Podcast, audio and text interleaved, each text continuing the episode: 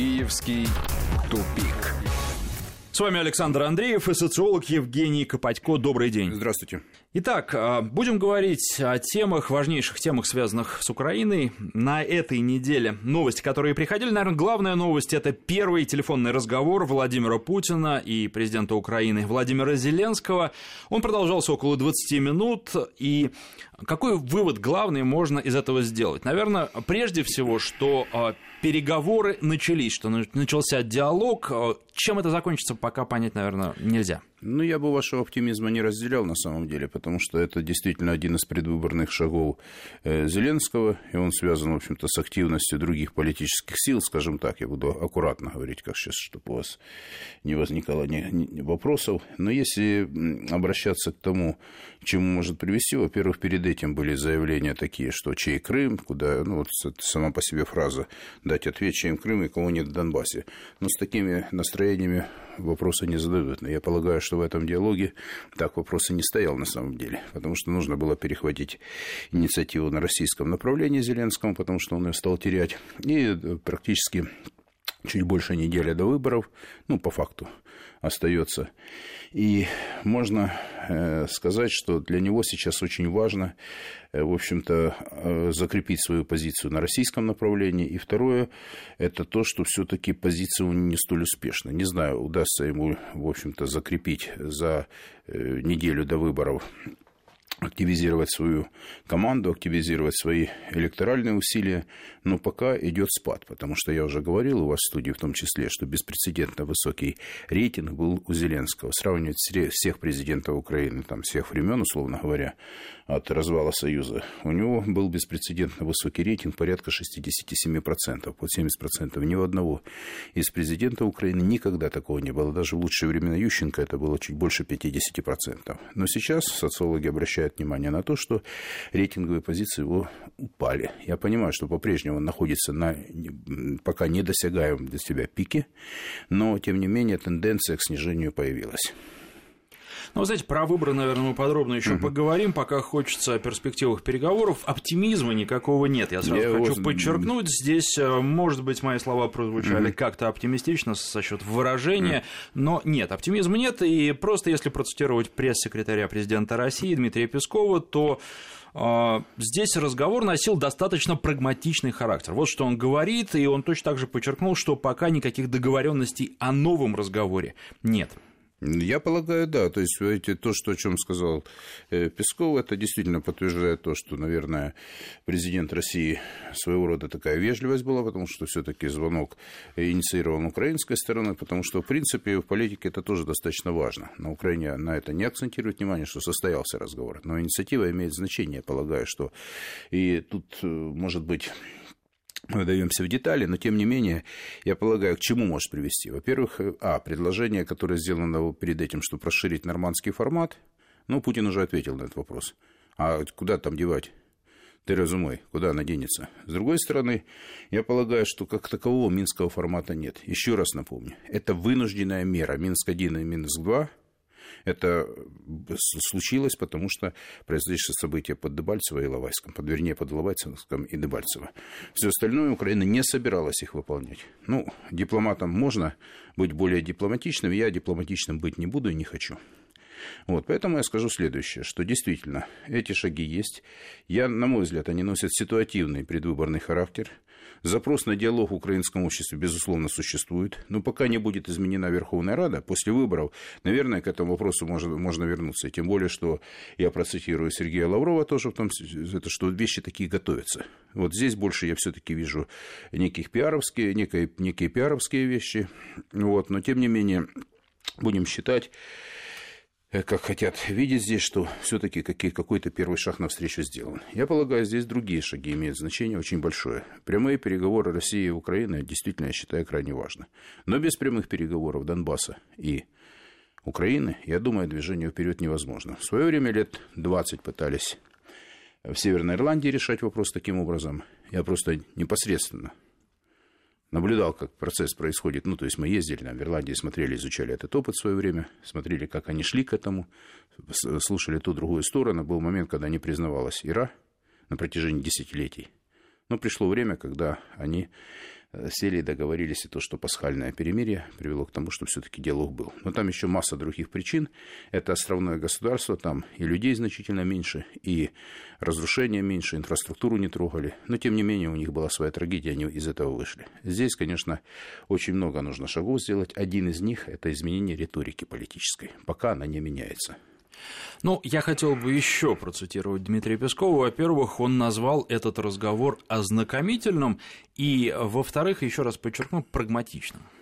Ну, я думаю, что, в общем-то, он ответил, он как дипломат ответил очень грамотно и внятно. То есть это, знаете, когда в свое время мы изучали тонкости э, диалога, то есть, знаете, прошло в деловой конструктивной атмосфере, братской, полного взаимопонимания, то есть мы понимали крайности или стороны услышали друг друга. Я полагаю, что это еще мы находимся на внизу э, контакта, то есть еще на повышение уровня доверия уровня общения собеседников, я думаю, пока еще рановато говорить. Но, тем не менее, я же говорю, мы должны отметить, очевидно, что этот шаг состоялся. Я свои мотивы, почему это было, я высказал. Вопрос теперь заключается в том, какие будут дальнейшие шаги. Подчеркиваю, запрос на Украине на это есть.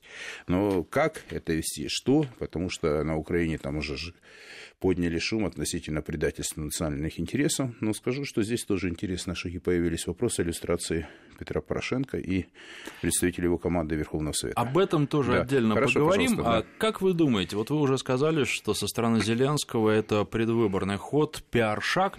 Возможно, за оставшееся до выборов время еще э, желание Зеленского поговорить с президентом России, потому что Дмитрий Песков, опять же, сказал, что с технической точки зрения таких проблем никаких нет, и если будет запрос на разговор, то его можно организовать достаточно быстро. Вопрос зачем?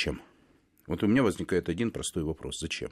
Есть идет, они должны решить свои вопросы на Украине. Во-первых, а, это смена парламента, это смена кабинета министров, это новые министры иностранных дел, это то, что по квоте Зеленского проходит. Оборона, СБУ, МВД и, МВ... и МИД.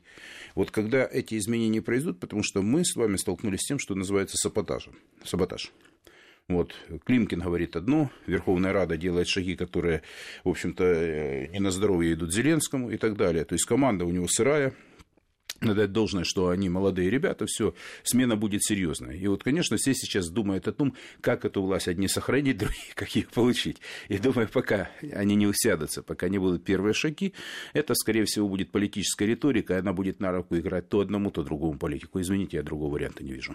То есть вы имеете в виду, что сначала нужно понять, с кем разговаривать Безусловно. в широком смысле этого слова, и что Зеленский, если и будет принимать решение, то не он один. Э, шаги навстречу и должны быть со стороны украинской стороны тоже, безусловно. Потому что если этот разговор прямой диалог, то я думаю, что без каких-то встречных шагов, прежде всего по Донбассу, по людям Донбасса. Вот, потому что инициатива Медведчука – это хорошая история, но в этом процессе должны участвовать именно люди, которые представляют Донбасс. Это мое глубокое убеждение. Вот, кстати, вот этот акцент я хотел бы сделать у вас в эфире.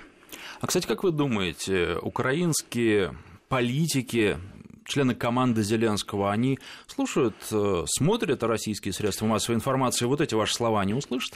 Э, смотрят, слушают и иногда цитируют. Я полагаю, что, во всяком случае, может быть, ко мне и разные отношения, но никто никогда не сказал, что я когда-то сказал дурное слово об Украине, о том, что ну, относительно политики это другая история. С другой стороны, если мы говорим о тех о той работе, которую я веду как социолог, то я полагаю, эти данные, они для любого политического режима имеют значение, вес и, собственно, ценность. Вот и все. Вот я думаю, что в этом случае, знаете, обращают внимание, потому что я стараюсь быть над ситуацией в этом случае. Я не представляю никакую из сторон. Вот я, я говорю о рисках, которые есть в отношениях. Я говорю, что если вот есть проблема, на мой взгляд, она связана с тем, потому что я годы занимаюсь этим вопросом, так или иначе. Ну и вы сказали, что с делами нужно приходить в первую очередь, а не со словами. Да. Это тоже важно. А давайте теперь о законе о иллюстрации, потому mm-hmm. что это интересная тема, и мы так постепенно подойдем к темам предвыборным. Потому что, наверное, закон о иллюстрации тоже будет принимать уже следующая Верховная Рада. И там уже посмотрим, какая она будет. Вы знаете, закон иллюстрации, он уже принят. Вопрос, он исполняется так. Понимаете, вообще то, что мы говорим об этом, это бред сам по себе. То есть, это люди подвергались насилию на территории Украины, после переворота государственного, когда одного мусорный бак бросали, другого кошмарили, зеленкой обливали, избивали и некоторых убивали людей. Вот, вот это реальность. То есть иллюстрация, и потом говорю, это, ребята, извините, гражданские активисты. То есть мы обсуждаем то, что неприемлемо в корне.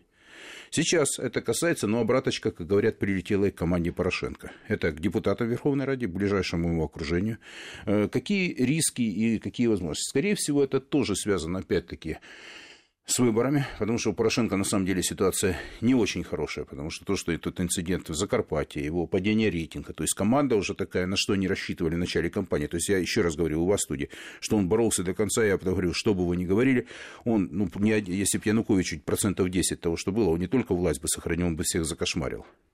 А Порошенко, мало того, что в очень невыгодных для себя условиях сохранил 25% за собой, претендовал на эту роль. Ну, в силу определенных причин он теряет свои позиции. Зайдет уже меньше людей, это очевидно. Возможно, мажоритарка что-то поправит. Теперь следующий момент. Касательно того, кого и как люстрировать. Безусловно, здесь есть элемент и политических заявлений, но я полагаю, это риски для Луценко, это риски для ближайшего окружения Порошенко, и поэтому они размышляют о том, к чему это, каким последствиям может привести. То есть я бы его недооценивал этот шаг, подчеркиваю, пока идут выборы, это а, громкие заявления, обвинения, они же тоже обвиняют Зеленского, то в предательстве, то еще в чем-то, и он тоже предпринимает э, коррупция, шаги ну, против коррупции, э, э, отсутствие защиты национальных интересов. Там же масса кому можно предъявить вопросов. И там всплывает то, чего пытались задавить за эти пять лет. Это и события на Майдане, это события с Крымом связаны, события в Донбассе. Это с людьми связано, с теми действиями и тех, кто совершал на самом деле преступления. Это, я думаю, это серьезные вещи, если они будут реализованы. А как вы считаете, э, почему послы стран Большой Семерки критикует проект закона Владимира Зеленского о расширении списка людей, подпадающих под люстрацию. Обычно ведь э, то, что происходит на Украине, просто не замечают. Да нет, они не, не замечают, они это организовывают, понимаете? То есть это организовано не ими?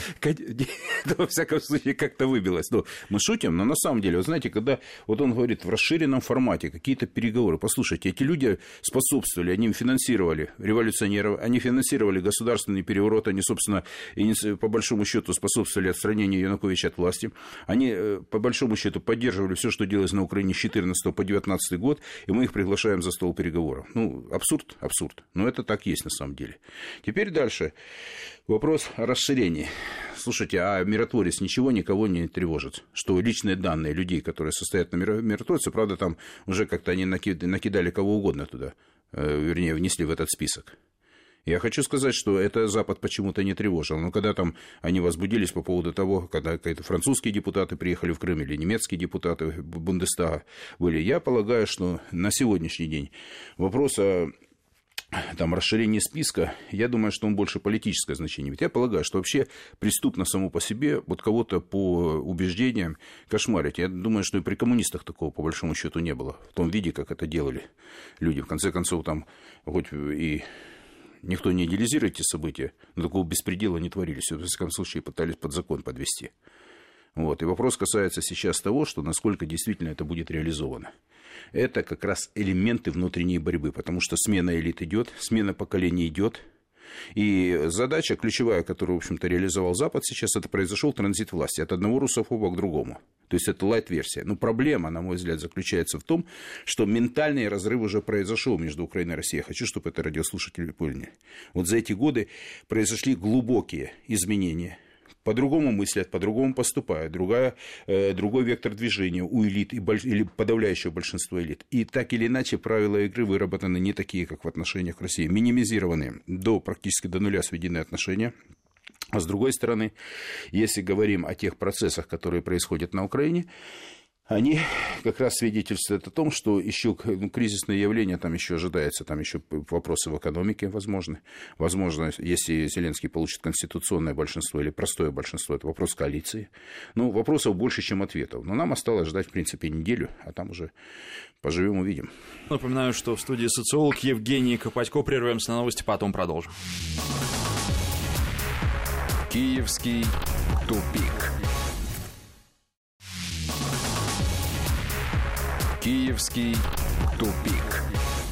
Итак, с вами социолог Евгений Копатько и Александр Андреев. Говорим о событиях, которые происходят на Украине. И теперь уже, ну, мы вплотную подходим к выборной теме. Единственный вопрос, который хочется задать до этого. Вы сказали, что нельзя кошмарить просто людей. Но ведь на Украине сейчас, э, на протяжении последних лет, и сейчас это проявляется все снова и снова, кошмарят журналистов. Это тоже ужасно, потому что люди не получают независимую информацию, объективную информацию? Ну, по большому счету это происходит вот после 2014 года. Это, во-первых, и внутри среды. Знаете, когда осуждали в свое время режим, там, прошлый, там, тоже сталинский, ну, кто-то же доносы писал, а вот в самом журналистском сообществе что произошло? Я же, слушайте, после Майдана еще полтора года как-то прожил на Украине. Но когда это наблюдал, как это все на пике этого всего дела, вот как это случалось. Я считаю, что, безусловно, у многих людей понятие профессии потеряно. Я сам из журналистской семьи, я понимаю, о чем идет речь. И когда люди, потому что ты представляешь типа оппозиционное издание, ты можешь потом унижать, оскорблять другого человека, там, то есть заниматься вместо журналистики пропагандой, собственно, здесь это смещение произошло. Мы это увидели, когда многие э, журналисты переквалифицировались пропагандистов режима, а потом не знали, куда деться. Мы же с вами это обсуждали тоже не единожды, и видим это на российских, кстати, каналах, в эфирах, когда приезжают журналисты или как бы журналисты. Там есть профессиональные, грамотные ребята. Но в силу определенных причин были закрыты и табуированы многие темы подчеркиваю, за это там человек высказывал, что бы ничего бы было, если с Россией были. И тебя сразу объявляют врагом народа. На интервью в свое время что-то сказали, сожгли студию. Послушайте, это человека просто кошмарили реально. То есть тебя угроза твоей жизни, угроза твоему здоровью, и прежде всего, э, что самое подлючее, что эти люди сделали, ладно, есть профессия, угрожают твоим близким. Вот это вот та часть именно поведения вот тех людей, которые пришли к власти, которых так интеллигентно некоторые называют радикалами. То есть они совершали те шаги, которые, ну, в общем-то, ну, ладно, там ты воюешь со мной ты говоришь, но когда касается родственников, вот это они как э, поступили в свое время, э, это началось не, даже не с журналистов, это началось с полицейских, ну, с милиционеров, которых на колени на западе Украины поставили. Вот этого они ломали через плечо, через колено тех людей, которые, во всяком случае, или как-то были им нелояльны, или противодействовали в свое время, или просто как акция устрашения. Это страшные вещи, на самом деле. Э, дело в том, что на Западе это молча поддерживали, потому что никто не сказал об Олесе Бузине, Никто не сказал о многих журналистах. Ну, о Кирилле Вишинском я вообще говорить. Тут что, у человека э, больше года его держат в тюрьме за свою профессиональную деятельность. Вот, и причем сообщество журналистское на Украине, еще к этому, которое даже приезжает здесь, еще цинично высказывает, чувствуя себя здесь очень вольготно – причем э, ругают у одного президента. Кстати, подавляющее большинство этого журналистского сообщества, этих пропагандистов, это те, которые работали на Януковича. И причем с таким же фанатизмом работали. Понимаете, вот это самое, наверное, паскудное, вот, что когда нет понятия чести, там, ну, уважения к своей профессии хотя бы, ну, этого просто отсутствует у многих напрочь. Поэтому вот поменялись эти ценностные ориентиры, ну, и цена слова, в общем-то, девальвировалась очень серьезно. И в таких условиях проходит подготовка к выборам в Верховную Раду. Это тоже надо подчеркнуть. Давайте теперь о них. Вы сказали, вот 67% Зеленского сейчас уже меньше. А да. можно понимать, сколько сейчас? Ну, вы знаете, я посмотрел данные различных компаний. Его рейтинг президентский порядка там, 53-57%. Вот сейчас оценивают. Давайте с рейтинга. Но это рейтинг не его, пока рейтинг ожиданий. То есть на него слишком большие возложены обязанности. Скажу несколько вот, э, да, фактов социологических статистические, которые, на мой взгляд, имеют значение.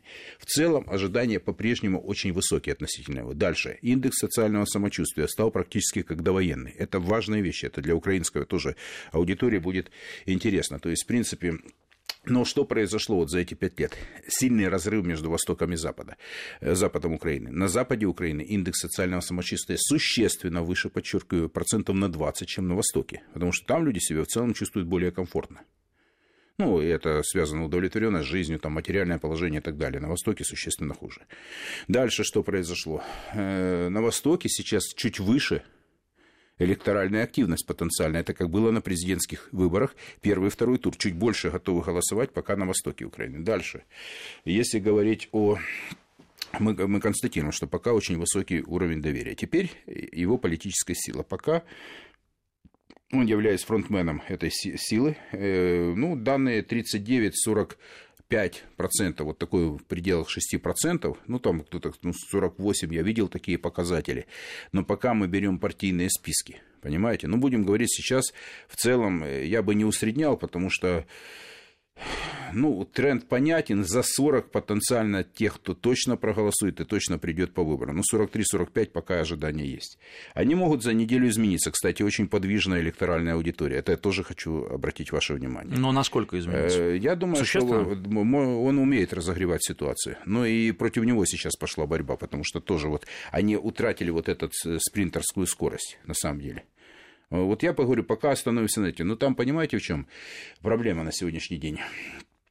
Мы не знаем, что будет по мажоритаркам. Сейчас будет же не 450 депутатов. Во-первых, минус Крым, как считается, и минус э, некоторые округа Донецкой и Луганской области.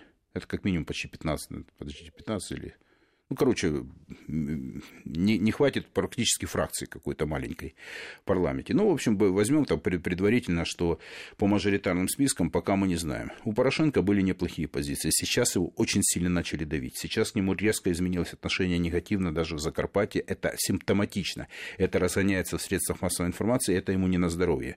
Нет роста рейтинга у Тимошенко. есть такое понятие, как коэффициент мультипликации. Грузить людей не буду, просто, ну, скажу одну вещь, что помимо мажоритарки, еще, э, вернее, помимо э, списочного мажоритарная круга, там уже не работает франшиза, как я называл, Зеленский или слуга народа.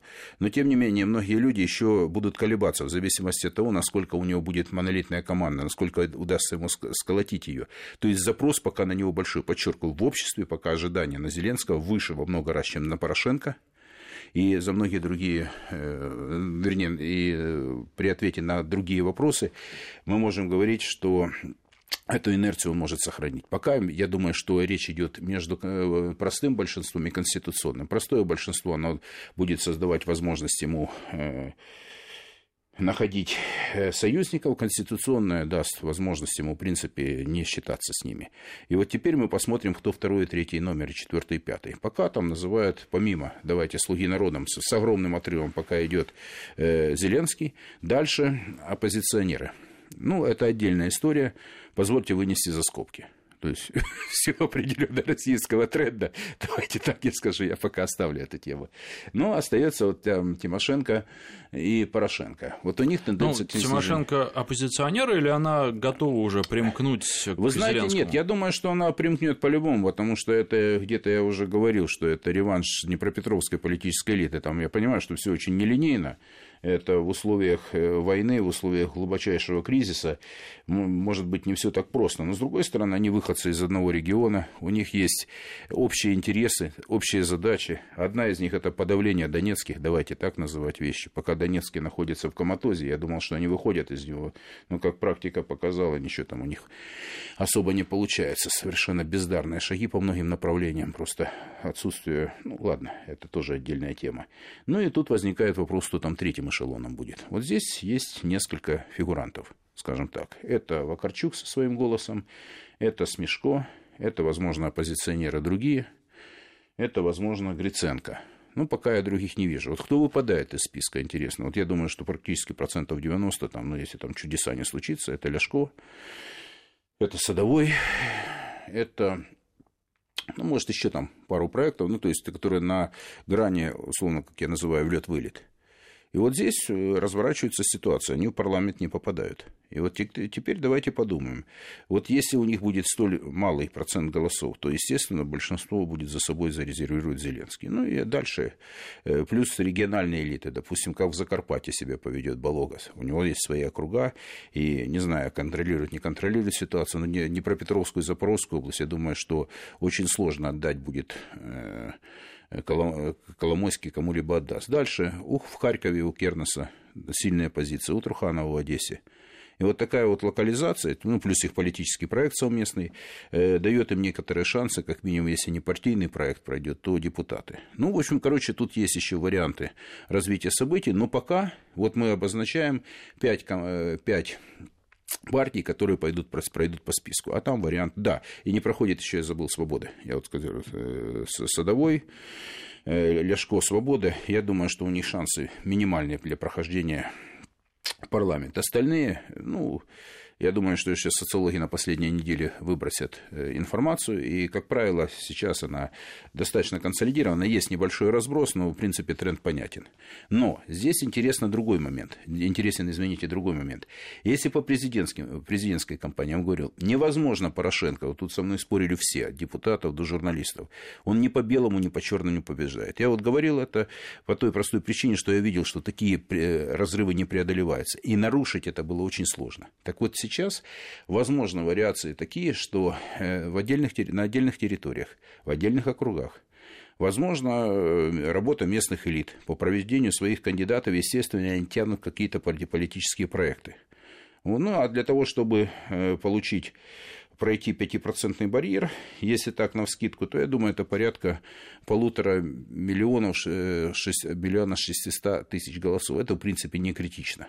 То есть при нормальных, э, при грамотных специалистах в нескольких регионах можно консолидировать э, избирателей таким образом или консолидировать избирательный процесс так, чтобы пройти можно. Поэтому ну, тут все зависит от того, как они будут работать. Я просто обращаю вас, ваше внимание на то, что здесь возможны вариации.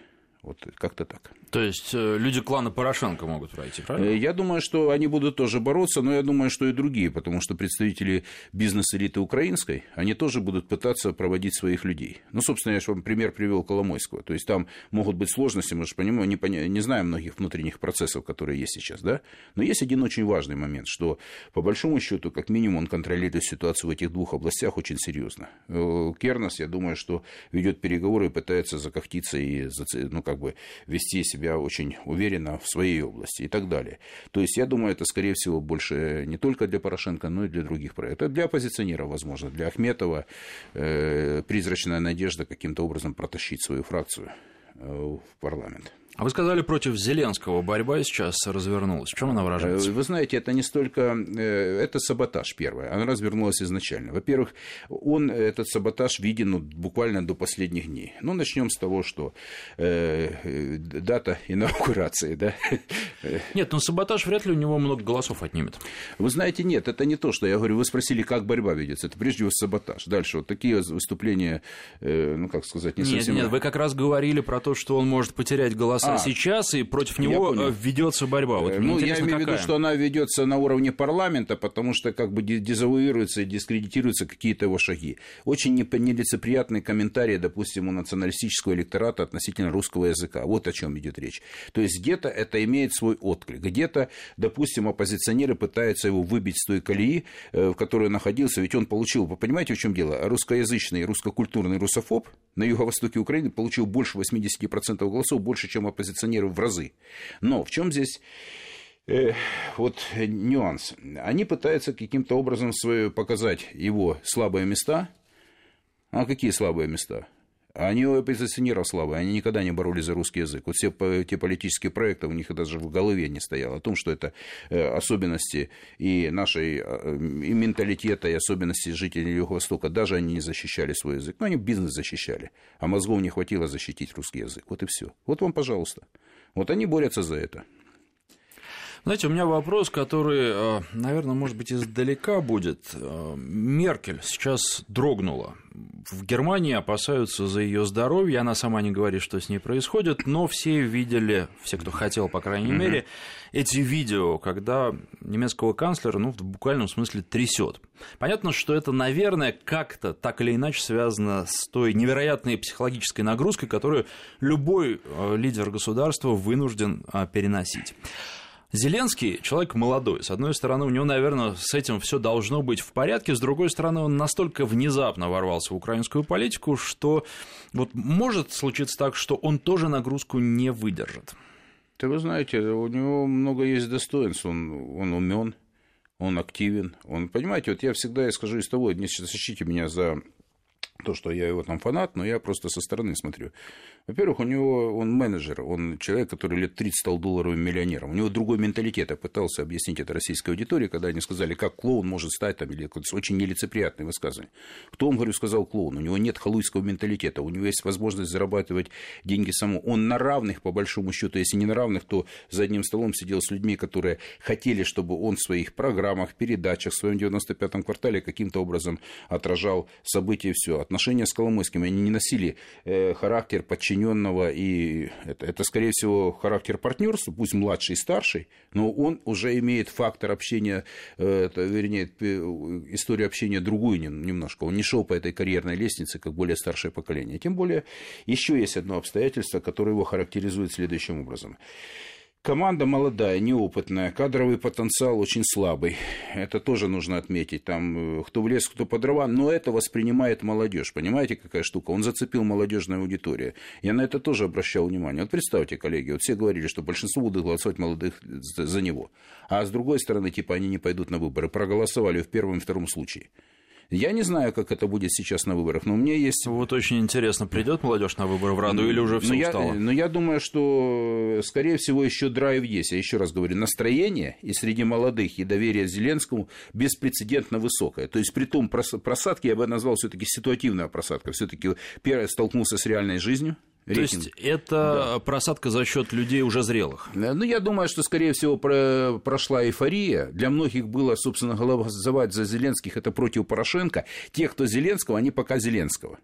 А те, кто там против Порошенко, возможно, от них произошел откат, и некоторые там, может быть, посмотрели в сторону там Тимошенко, там оппозиционеров, еще там Вакарчука того же, мы же не должны забывать, что еще этот интересный проект, то есть как бы его, конечно, максимально сейчас э, попытаются минимизировать, если можно так сказать, но тем не менее, возможно, частично, перето не частично, а наибольший вот электорат общий, это у Вакарчука и Зеленского. Возможно, часть на себя Вакарчук возьмет. И там тоже молодой электорат. Пройдет переголосовать, мы об этом узнаем через несколько дней. Знаете, еще такая новость, на которую я обратил внимание. Украинские военные провели тактические учения по уничтожению десантных кораблей противника и десанта на побережье Азовского моря. Вот к чему все это? Это просто плановые учения, это фон к предстоящим выборам, или это показатель того, что Зеленский ситуацию здесь, в данном вопросе, не контролирует, потому что, ну, в общем, это довольно по-порошенковски. Ну, вы знаете, я бы не сказал, что это по-порошенковски, по той простой причине, что ему ломают эту ситуацию, ломают серьезно. То инициатор был Порошенко, и он контролировал процесс. А сейчас вот саботаж военных, вы, кстати, ответили очень важный момент.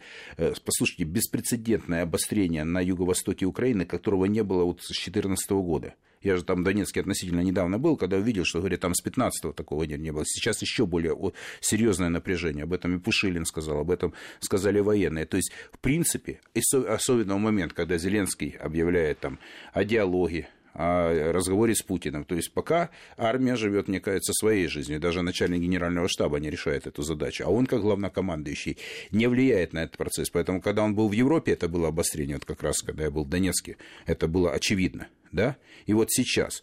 Поэтому я думаю, что здесь нужно дождаться выборов. Если он поставит под контроль армию, тогда уже, наверное, будет другой разговор. Я так понимаю. Как вы считаете, Зеленскому сейчас опасно выезжать за пределы Украины? Нет, я думаю, что э, сейчас какие бы, да, там попытки через людей давить, какие-то, может быть, шаги делать будут направлены на понижение рейтинга. И вот, с другой стороны, не очень сильная позиция у его оппонентов, давайте так говорить. Кроме оппозиционеров, в общем-то, побороться за русский электорат больше, в принципе, некому на Украине. Вакарчук за него бороться не будет. Он будет обнулять Порошенко на Западе и в центре Украины. Понимаете? Смешко будет идти по центру, по западу Украины, если он хочет пройти этот процесс. Ну, там тоже со Смешко вопрос он просел тоже на сегодняшний день. А шансы у него были хорошие. Ну, в общем, еще не факт, что он не пройдет. Я думаю, что э, скорее всего, это будет так. Компания такая странная, я бы ее назвал, понимаете, такая вот и волна сошла, и как-то, ну, ну, как-то люди очень неуверенно себя чувствуют, то есть нет, особенно для тех, кто попал в парламент, а вы же понимаете, почему неуверенность, нет стабильности в политической элите, потому что две трети нового парламента, и, как вы понимаете, большая часть из них в этот парламент новый не попадет. Да, там говорят, что кто-то рассылал порошенковские люди, есть там у, э, у оппозиционеров, там у Зеленского и так далее. Есть у всех. Но кто как ведет? В конце концов, Порошенко работал в правительстве Азарова. В конце концов, масса людей работали, тех же журналистов, они работали на Януковича, были в его журналистском и пуле. Некоторые бизнесмены, они были, работали близко, были с Януковичем. Ничего не помешало выступить против него и, и содействовать тому перевороту. Это же тоже часть бизнеса. Взять администрацию президента. Ничего с не случилось с главой администрации, правда? Ведь он сейчас жив, здоровый, у него все хорошо и живет на Украине.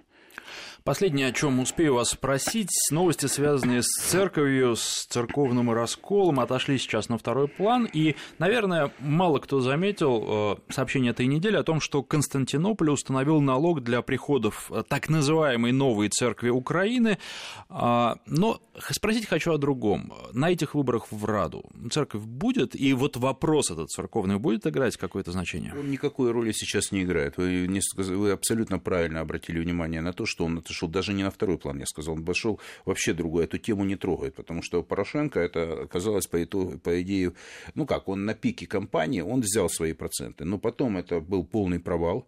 Это сейчас оно откатилось назад, потому что мало людей, которые разбираются в церковной тематике, потому что там действительно для Украинской православной церкви масса, больше вопросов, чем ответов. И я думаю, что сейчас эта тема не актуальна. Социолог Евгений Копатько. До выборов остается совсем немного времени. Посмотрим и увидим, как будут развиваться события и каковы будут итоги выборов э, в Верховную Раду. Спасибо. Спасибо. Киевский тупик.